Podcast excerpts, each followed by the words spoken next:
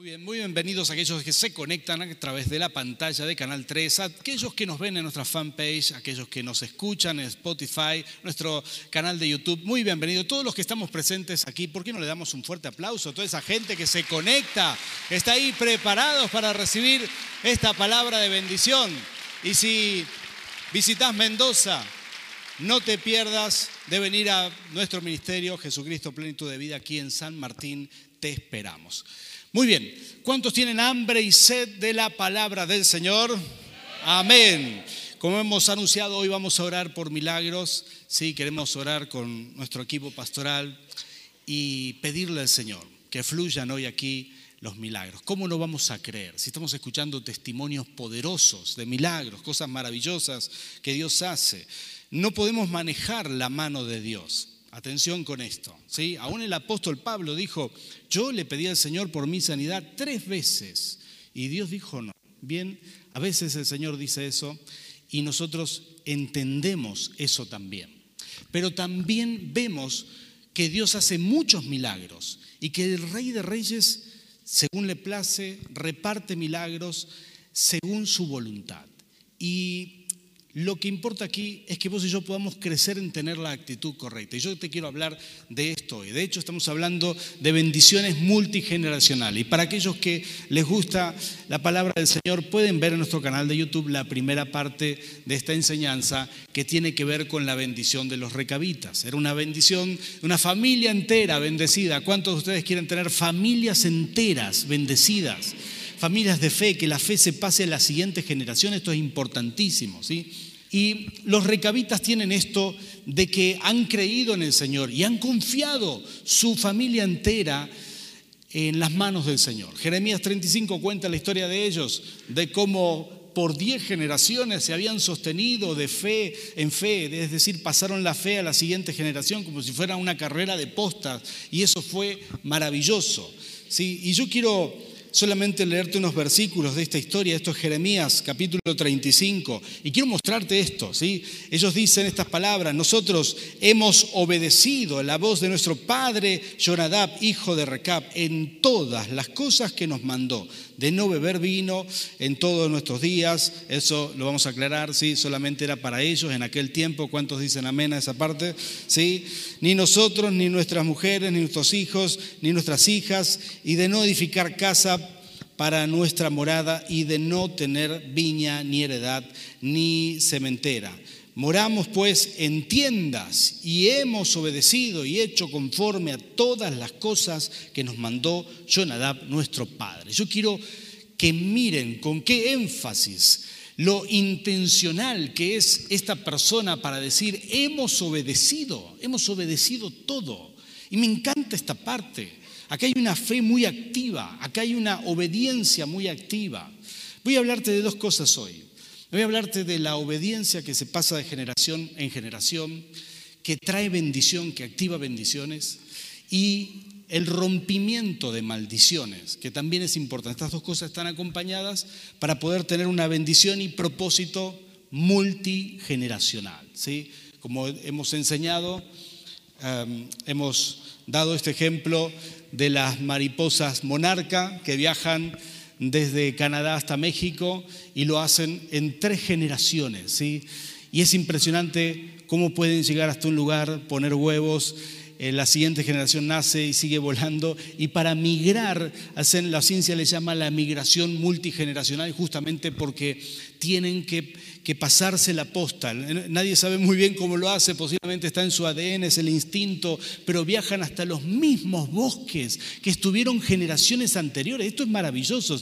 Porque, no, bueno, yo te animo a que leas un poco sobre esto. Esto es sorprendente, hay muchos que investigan acerca de esto. Y es que eh, parece ser que está en su ADN. Y de la misma manera tu familia y la mía pueden ser bendecidas. Tener en el ADN espiritual este sentido, esta orientación para no equivocarse, para ir siempre hacia la bendición. ¿Cuántos dicen amén a eso?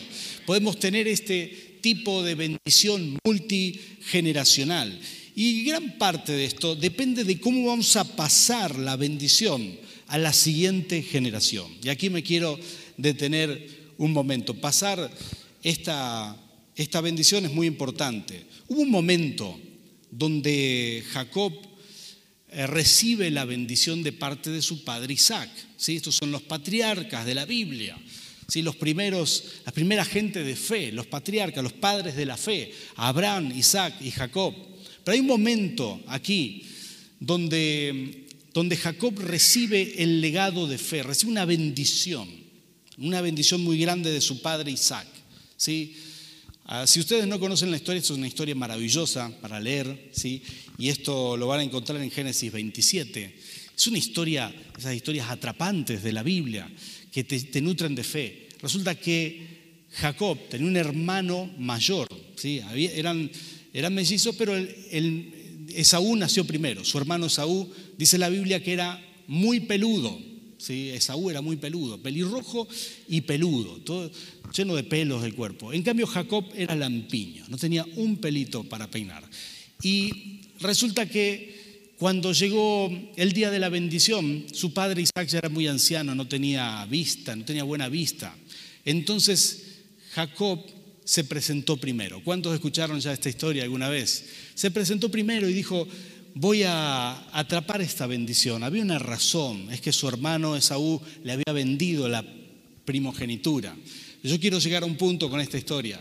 Y cuando se presenta Jacob delante de Isaac, se disfraza de Esaú, se pone piel de cordero. Siempre me llamó la atención, habrá sido bien peludo Esaú, ¿no? Porque el padre lo toca, lo toca y dice, ah, este es mi hijo, este es mi hijo. Imagínate lo que es tocar un corderito, ¿sí? Y decir, este es mi muchacho. Era peludo, en serio. Y el padre Isaac dice, este es mi muchacho, lo voy a bendecir. Y le suelta la bendición como si fuera el hijo mayor.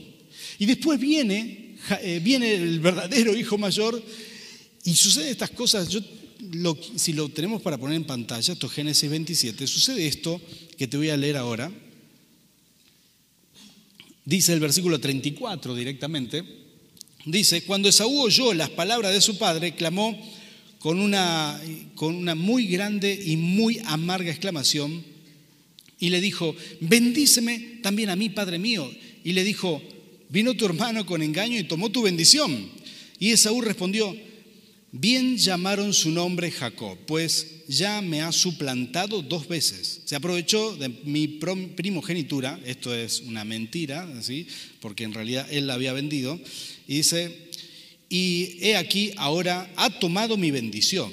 Y dijo, ¿no has guardado bendición para mí? Isaac respondió y dijo a Esaú, He aquí, yo le he puesto por Señor suyo y le he dado, por Señor tuyo, perdón, y le he dado por siervos a todos sus hermanos, eh, eh, de trigo, de vino, le he provisto, ¿qué pues te daré a ti ahora, hijo mío? Es impresionante el concepto que había de la bendición, un concepto que nos va a ayudar a entender los milagros. ¿sí? Nos, nos va a ayudar a entender. Porque para ellos la bendición era algo casi que se podía tocar.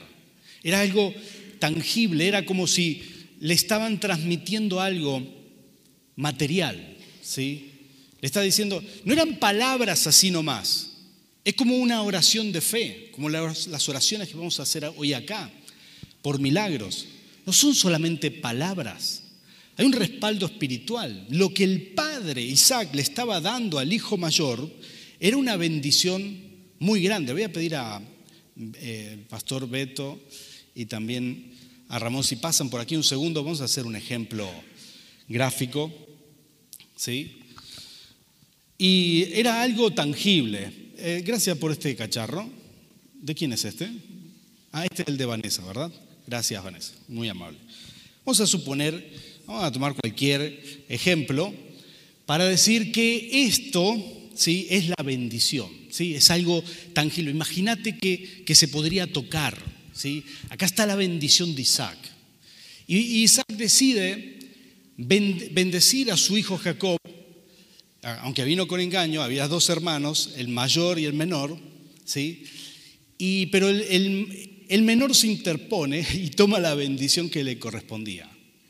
De alguna manera, eh, de alguna manera era legal, esto estuvo bien hecho, quizás no nos vamos a meter a explicar eso, pero yo quiero sí subrayar este punto, que había que la bendición para ellos era casi tangible, como si fuera un objeto, ¿sí? Cuando Esaú le pregunta, no hay más para mí, no, no, ya se la di, ya no la tengo, ya está. Sí, mira, escuché de un profeta que me dijo esto el otro día. Estaba con una mujer eh, a la salida del culto que le dice, siento de parte de Dios ir a orar por tu negocio. Una palabra de prosperidad. Quizás se le iban a cancelar deudas como los milagros que escuchamos aquí, no lo sé. Era una, una palabra que le tenía que dar. Le dijo el profeta, tengo que ir a tu negocio y oramos por esto. Ella dijo, sí, pero puede ser más tarde porque, porque eh, tengo algo que hacer ahora. Cuando se acordó la mujer de decirle, vamos a orar, el profeta me dijo esto, yo sentí que ya no tenía la bendición. Es como que eso que Dios le había dado en su mano antes, ahora ya no lo tenía. Así lo percibía, como algo tangible, ¿sí? Y no se trata solamente de lo que Dios te quiera dar. Quizás Dios tiene un milagro para ti hoy, tiene una, tiene un, una bendición multigeneracional. Se trata también si vos tenés la habilidad para atraparla. ¿Sí? ¿Cuántos dicen amén a eso? ¿Sí? Miren esto, ahí va. Uy, muy bien, Beto. Gracias. La atrapó rápido, Beto. Y, si, si, yo fuera Isaac, ¿sí? Y Beto fuera Esaú, esto fue lo que el padre hizo.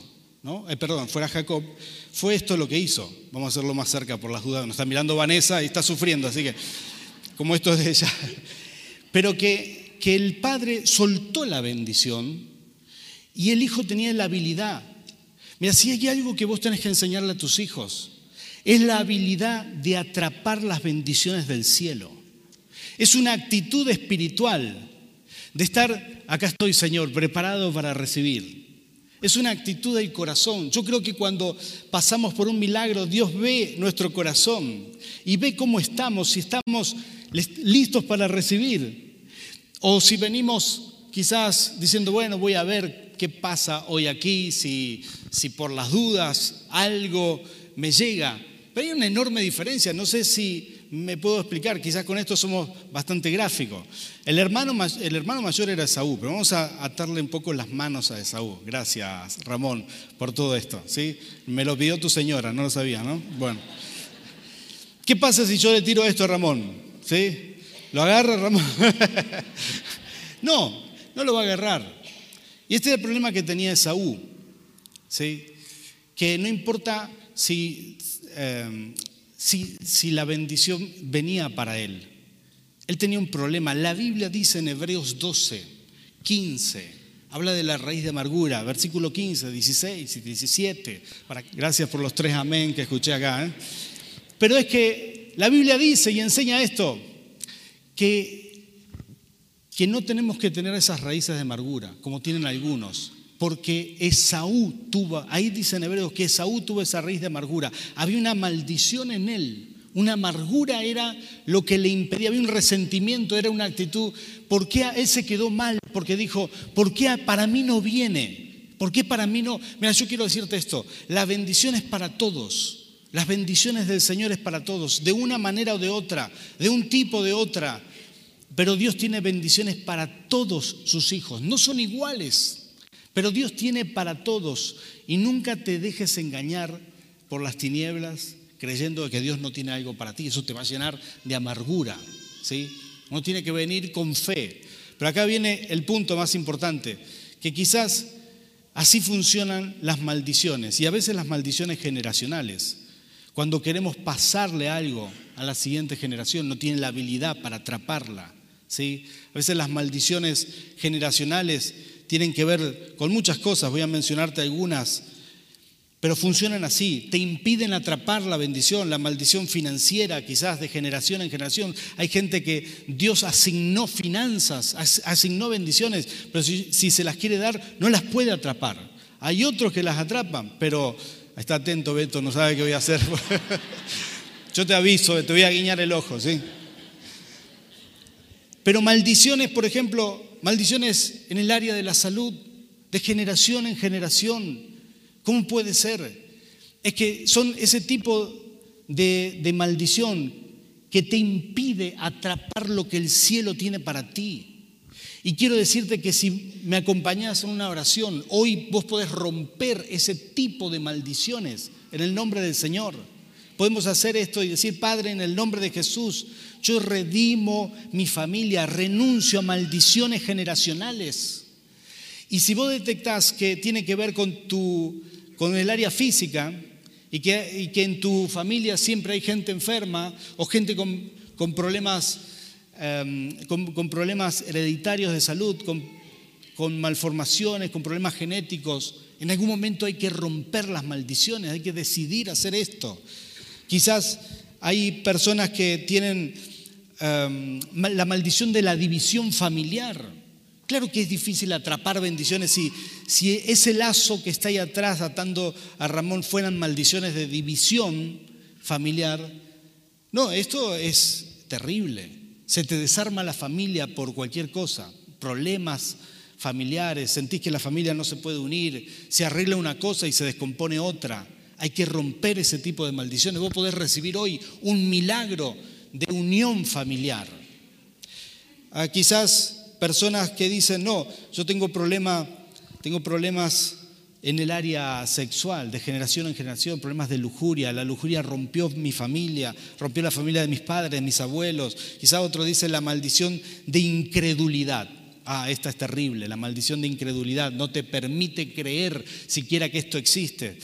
uno no puede venir aquí a orar con maldiciones de incredulidad. ¿Sí? porque simplemente no va a suceder el milagro. Hay que romper esa maldición. Cuando uno dice, Señor, en tu nombre, esto es lo que vamos a hacer ahora. Y uno dice, Señor, en tu nombre renuncio a las maldiciones. A veces la maldición de rebeldía en, la familia. Cuando uno dice, renuncio, a ver qué podemos hacer por ahí atrás, renuncio a esas maldiciones, inmediatamente la persona queda libre. ¿Y qué pasa ahora si hacemos esto? Miren qué bien que lo atrapa. Muy bien, muchas gracias a los dos actores. Esto vas a hacer hoy. Si Dios tiene asignado algo para ti, si Dios tiene un tipo de bendición, puede ser un milagro, lo que fuera que el cielo tiene asignado para ti. Tenés que tener esta habilidad grandiosa, esta fe, esta actitud dentro tuyo, de decir, Señor, acá estoy para atrapar mi bendición. No quiero perderme lo que tienes para mí. Y cuando uno tiene esta actitud, entonces es fácil atrapar la bendición. Voy a mencionarte tres cosas rápidamente que te van a ayudar. Número uno, para atrapar la bendición hay que creer, hay que creer, hay que creer. Y uno tiene que creer que esto es real.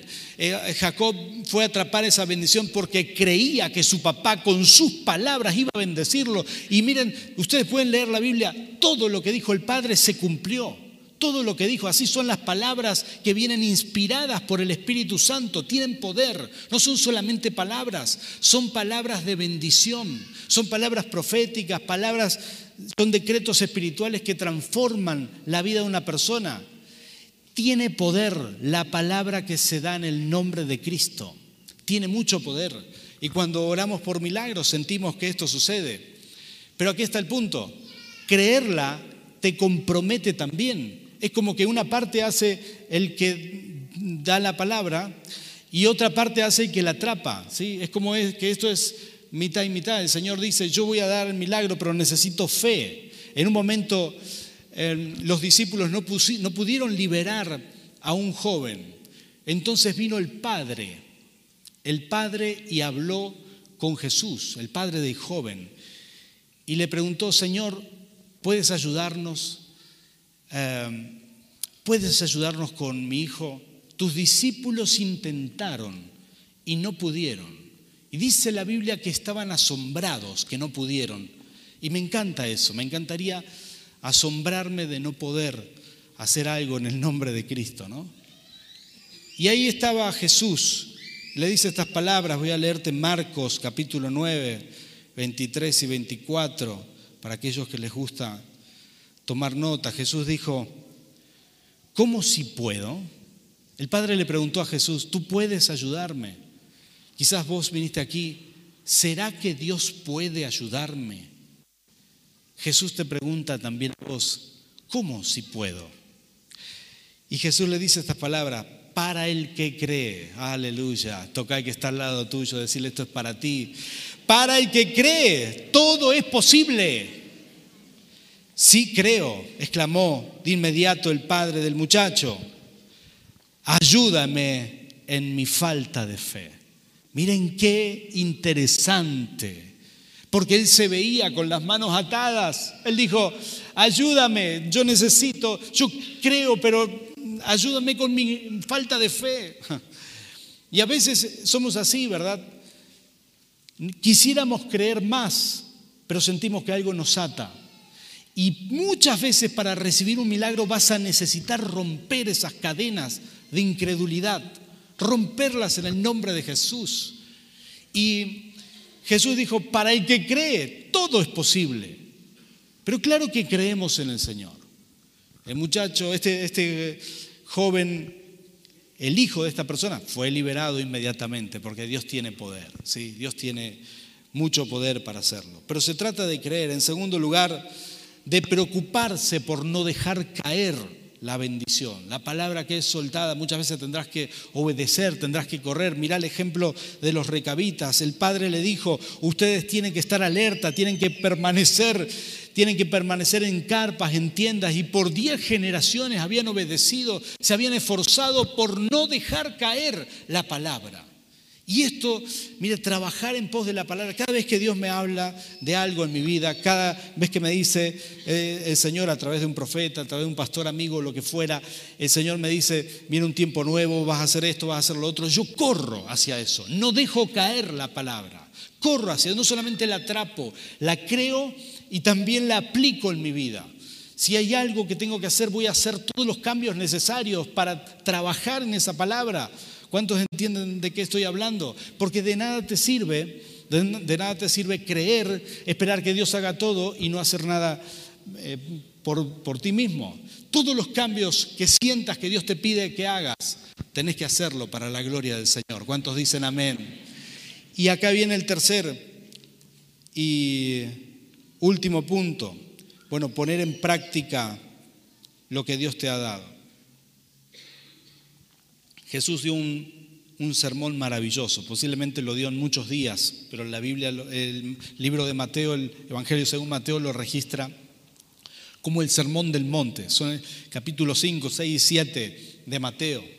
Al terminar, él dio muchas enseñanzas. Habló ahí acerca del perdón, habló de tantas cosas maravillosas. Al terminar, él dio todas las enseñanzas. Y él dijo, el que aplica la palabra, el que aplica la palabra, el que la cree y la aplica, será como el hombre que edifica su casa sobre una roca. En aquel momento había, bueno, estaban a la orilla del mar, el mar de Galilea, y tenían la posibilidad de edificar, todos los que edificaban, claro, tenían que edificar sobre terreno firme. Si una tormenta desbordaba el mar, el que edifica sobre la arena, sus cimientos iban a ser socavados y rápidamente la casa iba a sufrir pérdida.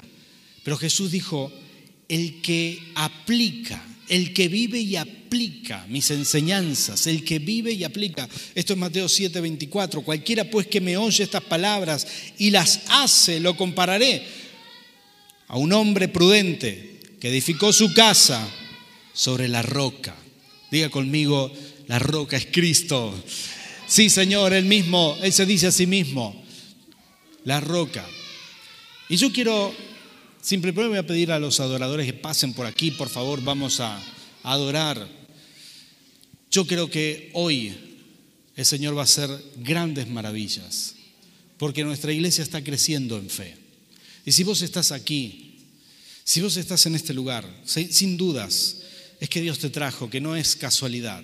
Si estás aquí, estás creciendo en fe también. Y el Señor va a tocar tu vida. Y la bendición multigeneracional de la que hemos estado hablando tiene que ver con estas dos cosas, con tener una actitud activa hacia la fe, de estar con tus brazos abiertos espiritualmente. Creo que Dios nos puede ver cómo es nuestra actitud. Si, si estamos eh, con los brazos hacia atrás y no vamos a atrapar lo que Él nos da, o si estamos esperando que Dios nos dé y, enseñarle a nuestros hijos tener esta actitud. Esta es la clave para que de generación en generación podamos ser bendecidos, ser intencionales en esto. Eso nos dará una gran recompensa. Y por otro lado, romper maldiciones. Así que yo voy a pedir a los adoradores que pasen acá y vamos a hacer una oración, todos juntos. Y de acuerdo al área de tu vida que consideres que necesitas esta oración, vamos a hacer una oración de rompimiento. A lo mejor vos me decís, pero pastor, yo me identifico, me siento así, con las manos atadas para atrapar la bendición en un área o en otra área, quizás en el área de la salud, quizás tiene que ver con alguna otra área de tu vida, quizás son las finanzas, como el testimonio que hemos escuchado aquí. Estoy seguro que serás muy prosperado, que Dios empieza y termina su obra. Estoy seguro que Dios tiene propósito contigo, que Dios va a hacer muchas más cosas de los que nos imaginamos. Vamos a orar. ¿En qué área de tu vida sentís que estás trabado, que no puedes atrapar las bendiciones? Si necesitas hacer esta oración conmigo, si sentís que quizás es la incredulidad, no puedes creer, te cuesta creer para atrapar lo que Dios tiene, entonces ahora vamos a orar juntos, rompiendo estas maldiciones, rompiendo estos lazos de maldad y pidiendo al Espíritu Santo que Él nos libere, que después de eso vamos a orar aquí por milagros y que puedas pasar con tus manos listas para atrapar la bendición en el nombre de Jesús. Que aquello que Dios tiene para ti hoy lo puedas tomar, porque esta es la palabra de fe que va a hacerte que va a hacerte capaz de atrapar la bendición. Así que si esto es para ti, por favor, cerra tus ojos. Y si querés te podés poner de pie si consideras que esto es para ti. Vamos a romper maldiciones que te impiden atrapar la bendición. Y a los que están conectados, que quieran recibir esto, pueden orar conmigo. ¿sí? Todos los que quieran, repitan esta oración. Señor Jesús, me rindo ante ti. Busco tu presencia. Señor, hoy renuncio a maldiciones generacionales. Señor, renuncio a la incredulidad. Quiero ser libre para atrapar tus bendiciones, para atrapar los milagros en el nombre de Jesús. Señor, renuncio. Y quizás ahí en tu interior tendrás que decirle al Señor a qué renuncias. Quizás a maldiciones de infelicidad de generación en generación. Quizás a maldiciones que tienen que ver con la salud, Decirle, Señor, yo renuncio. Se quiebran estas maldiciones en mi familia, en esta generación se quiebran. Y declaro que los que siguen después de mí, mis hijos y mis nietos, serán libres en el nombre de Jesús. Decilo con tus palabras, decirle, Señor, en tu nombre renuncio a maldiciones de rebeldía no me dejan avanzar y serte fiel a ti. Decirle, Señor, en tu nombre renuncio a todo tipo de maldición. Maldiciones financieras, maldiciones de salud, maldiciones de división familiar, de peleas familiares. Padre, todo esto se termina. Decilo, decilo, Señor, en tu nombre lo declaro, se rompen las maldiciones. En el nombre de Jesús se rompen ahora. ¿Cuántos pudieron hacer esta oración? Ahora quiero orar por ti. Señor, por esta declaración que tus hijos han hecho. Señor, en tu nombre yo tomo autoridad y toda maldición generacional se rompe en el nombre de Jesús, se rompe, se rompe, se rompe. Padre, en el nombre de Cristo, ahora toda maldición se rompe. Nos declaramos libres en el nombre de Jesús. Y Señor, toda persona que estaba atada con incredulidad, que no podía confiar, creer en ti, creer en milagros, ahora Padre, viene una fe sobrenatural sobre sus vidas. Su corazón se inunda de fe. Señor, y esta es la noche de milagros que estaba esperando, Señor, en el de Jesús, clamamos, Rey, tu bendición aquí y ahora, papá, en el nombre de Jesús. Señor, se rompen maldiciones, se rompen maldiciones en el nombre de Cristo Jesús. Amén